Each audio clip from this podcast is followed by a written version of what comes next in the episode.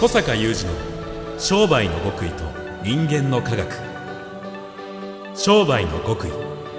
それは人の営みの秘密。人間の科学。それは商売に通ずる扉。ここでは学術研究と現場実践を併せ持った小坂雄二独自の視点からあなたの仕事と人生に役立つ情報をお伝えします。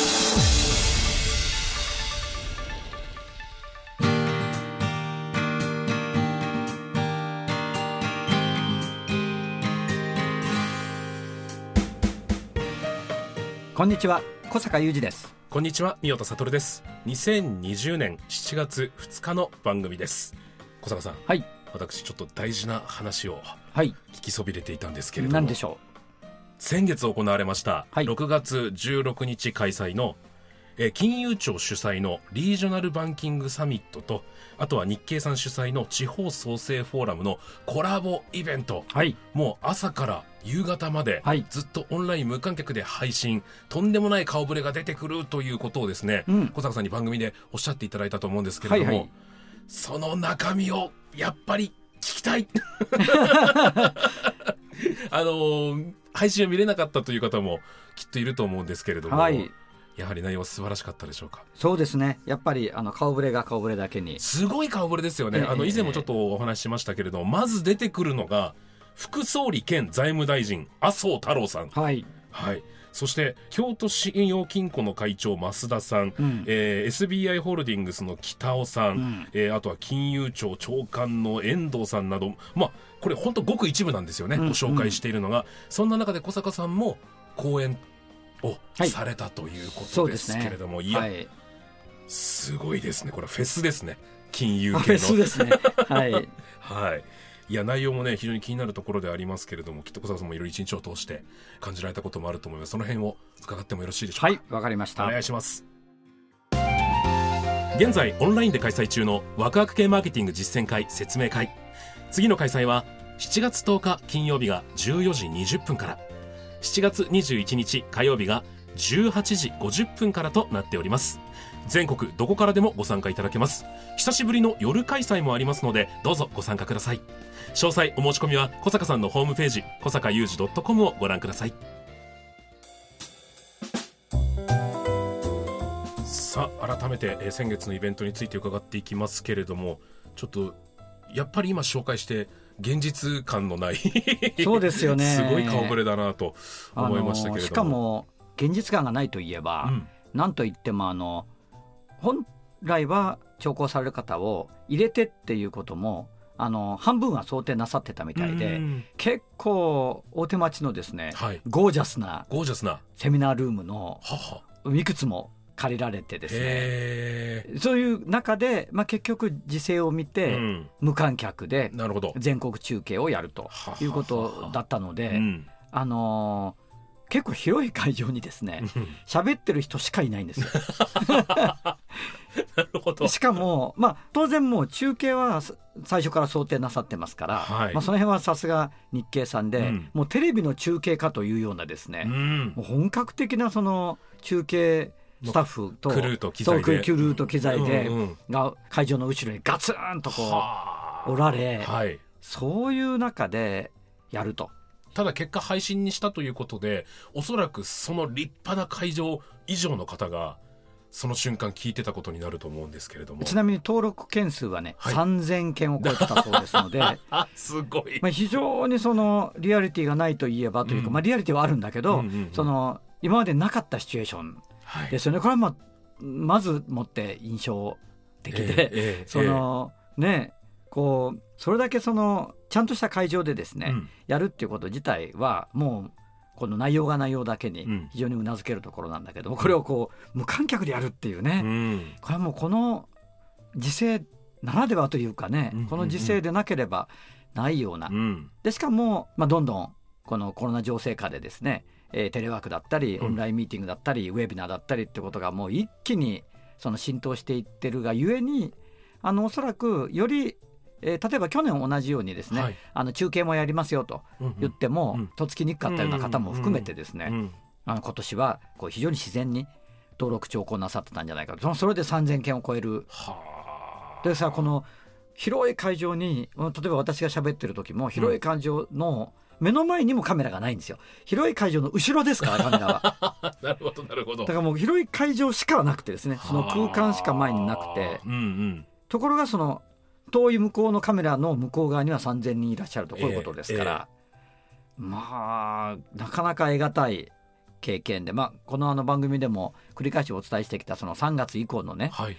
この本当に私もリアル公演がうん。3月以降全くなくなってですね、うんうんうん。えーその一方でうん。会員さんを含めてもう多様なそして実に数多くのですねオンラインミーティングとかウェビナーをやってきた流れのはい。なんか集大成って言って別にまだ終わってないけど、うんうんうん。ねえなんか一つの山みたいな印象だったですよね。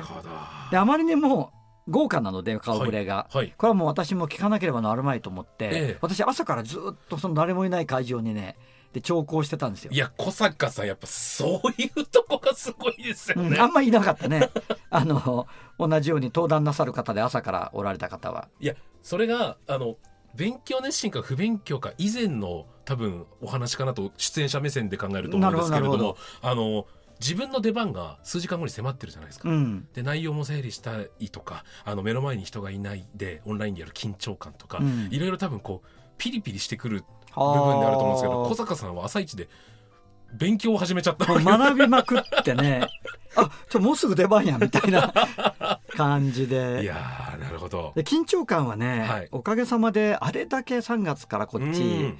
そのオンラインミーティングウェビナーフェイスブック中継やらせていただいたおかげでなかったね。あそうですか。でやっぱりあのご登壇なさった方々のあのリアルにね、うん。その場に来られて私と同じ立場で、えー無観客の中でカメラに向かってっていうのはやっぱり慣れておられないなっていう方も少なからずうん。うんうんおられてもこれは慣れですよね。あー。なんかやっぱり僕の小坂さんのイメージはやっぱ目の前に人がいるからこそ誰かのためにっていうなんか使命があるからこそよりスーパー小坂さんになるっていうようなイメージがあったんですそよれは当たってる当たってる。ですよね、うん、なのでその無観客ってどうなのかなと思ったんですけどやはりこうずっと続けてきたオンラインの このネットでつながってる向こうにちゃんと気持ちを届けるっていうことがもう小坂さんの中で定着している。そうなんですそうなんです。これはもうまさに宮田さんおっしゃる通りでこう本当に短期間に実に多くの数うん。やってきたおかげでですね、はい。そのカメラの向こう側の3000人、まあ、私のあの時間帯は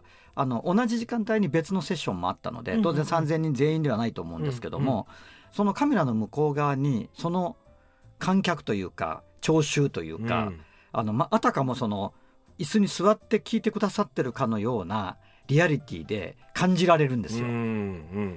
なので多分ねこれ日経チャンネルという日経さんの、えーいわゆるその動画プラットフォームで後日公開されるということであ聞いてるのではい。あのももしかするとあのもうこれを聞いておられる日にはあの公開されてるかもしれないんですが、うんいつっていうのはちょっと聞いてないんですけどね、えなのでこれご覧いただくとね私が実にカメラ目線で喋ってるのが分かる。で他の方は意外とそのそこが多分ねあんまり定まってないかもしれない。ー はい。っていうのはねあの私ずっと聴講してたので分かるなでそのカメラ目線なのがもちろん撮影テクニックではなくて小坂さんがそのカメラの向こうを意識してたからそういうことです。よねもうまさにその通りです。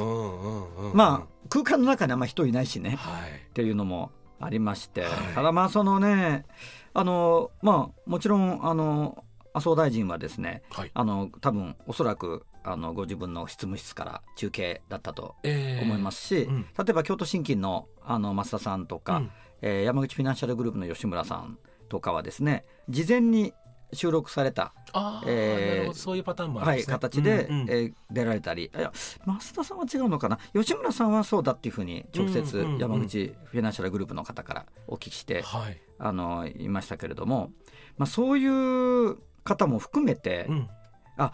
遠藤長官ははい。リアルでいらっしゃいました。ええ はい。自由庁長官がはい、いらっ直しゃいました。はい、というのはまあことだったんですけど、うん。まあさすがにね私はあの非常に中身は濃かったと思いますね。はい。でテーマがね、うん。その地域金融がこれからどしていくか、うんうん。まあ、これからの経済の鍵っていうのは地域金融が担ってるんじゃないかっていうことの一つの視点からね、うんうん。そのリージョナルバンキングサミットっていうのはあったわけだし、はい。もちろん日経さんの地方創生フォーラムは文字通りですから、うん。これ掛け算になるということは地方創生の鍵は地域金融が握っていると、うん。こういう文脈だということなんですが、うん。これはもうまさにというふうに思うんですよね。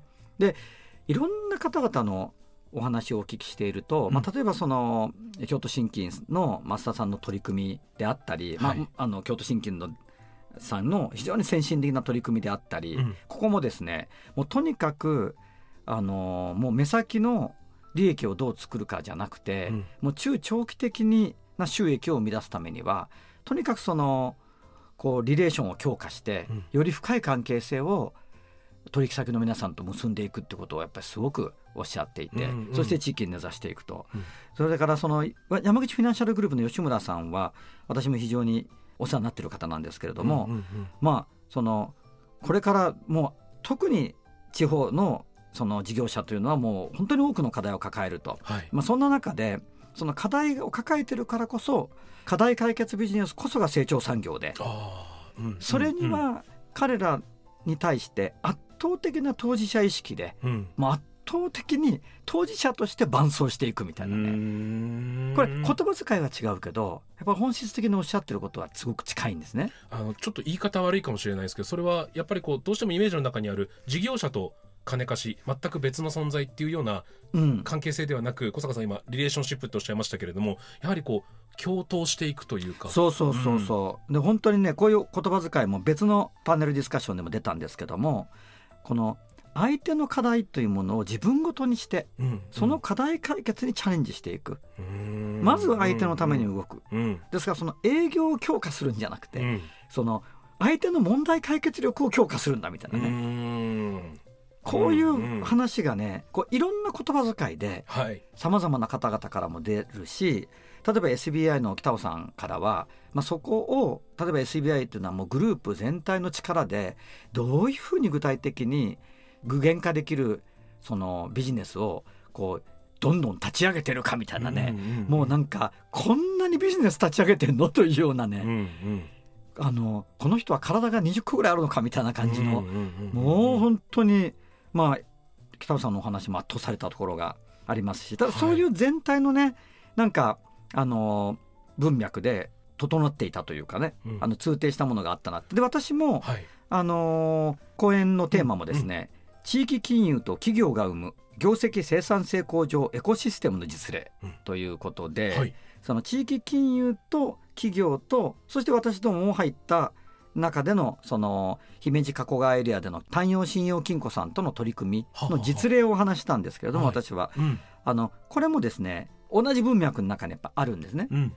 私はどなたがどういう話をするかを実際に知っていたわけではないので、うん。私は中では今回はこのエコシステムの実例をお話しすると。はい。で実際に地域金融と企業それから私どものような、うん。まあ、ナレッジだとか、提供できるプログラムを持った存在がこう三位一体となってある種のエコシステムを作り上げる、うん。そのエコシステムというのが個々の事業者さんの業績や生産性を向上させるエコシステムでもあり、うん。かつそのエコシステムを築き上げていくこと自体が地域にまた地域経済が活性化していくエコシステムを作り上げることになると。すごい話だ。いうような話でうんうんうんまあこれはもう私が近年鋭意取り組んでいるあのことでもあるんですけども、やっぱこの話もねあの全然唐突ではなくてですね、はい。この全体の中で、うん。割とまあちょっとあの手前味噌な言い方かもしれませんがこう全体の文脈の中にきれいに位置づけられていて、うんうん。それで別に私の話をお聞きになっておっしゃったわけではもう毛頭ないと思うんですけれども、あの金融庁の遠藤長官が最後のあの締めのですねクロージングリマークスの時にこのエコシステムって言葉を非常にやっぱり何度もおっしゃっていて。そうそれはそうですよね、まあ、皆さんこれだけのねお忙しい方たちですから事前に打ち合わせなんかしてるわけないですもんね。そうそうそうそうそう、んん。だからやっぱりね方向性っていうのは、はい。まあ、地域金融が何をしなきゃいけないか地域経済っていうのはどうやって活性化していくのかひいてはその地方創生っていうのはどうその具現化していけるのかっていうことの方向性はねおそらくこの方向なんですよう。んうんうんうん、でこれもあの全体の中である方々の発言の中であったんですけどもさっきのねあの関係性だったり相手の問題解決っていうようなことを踏まえてそれが個々の会社だけでできないまあできないのならというかできないからこそ地域コミュニティを作ってその地域でこれが成し得ていくエコシステムを作り上げる必要があるっていう話で、やっぱ大体そういう感じなんですね、全体的に。ですからまあ私としてはあ世の中の特にこれからの地方経済の流れっていうのは、まあ、こういう流れになっていくよねというふうに思っていてそしてこれもあのもう私たちだけがあるいはこのフォーラムでだけ語られていることではなくこれからの経済の鍵というのはやはり共感とか信頼とか信用、うん、まあ、共感資本という言葉をねあの発言されていたパネラーの方もパネルディスカッションでおられましたけども、はい、こういうものが非常に地域経済の、まあ、もちろんこれはもう経済全体のだと思いますけどもね、うん、非常にこう鍵になって、これからの経済がまあ動いていくっていうことを、まあ、これだけの顔ぶれの中で、こう通底したことが話されるとですね、そうなんです、ね、本当に世の中はこういう方向で動いていくんだなっていう。で今これがどれぐらい今ここに個々の事業者や金融機関の皆様があるいは個々人がですねどれぐらいこうこの方向性を感じたり理解できてたで、えー、動いていけてるかっていうことでやっぱりこれからまた大きく差が出てくるんだなっていうことを感じましたよね。いやもう小坂さんが今小坂さんの講演配信されるんだ。やったって思ってたんですけど、うん、全部見たくなりました。いや本当にね。あのなんかちょ私のなんかある意味こう解釈が入って今ねお伝えしてるかもしれないいや逆にその前提を入れてからみたいです。あそうかもしれないね、うん、そうかもしれないね。あのそれはあるかもしれないです、はい、このある意味私のこうなんだかな。あの解釈をちょっとこう頭の中にスコンとこう読み解きのね鍵のようにして入れておいてからご覧いただくと、うん、ちょっといいかもしれないですね。はい、はい、ありがとうございます。小坂雄二の商売の極意と人間の科学。ここまでの相手は小坂雄二と三代田悟でした。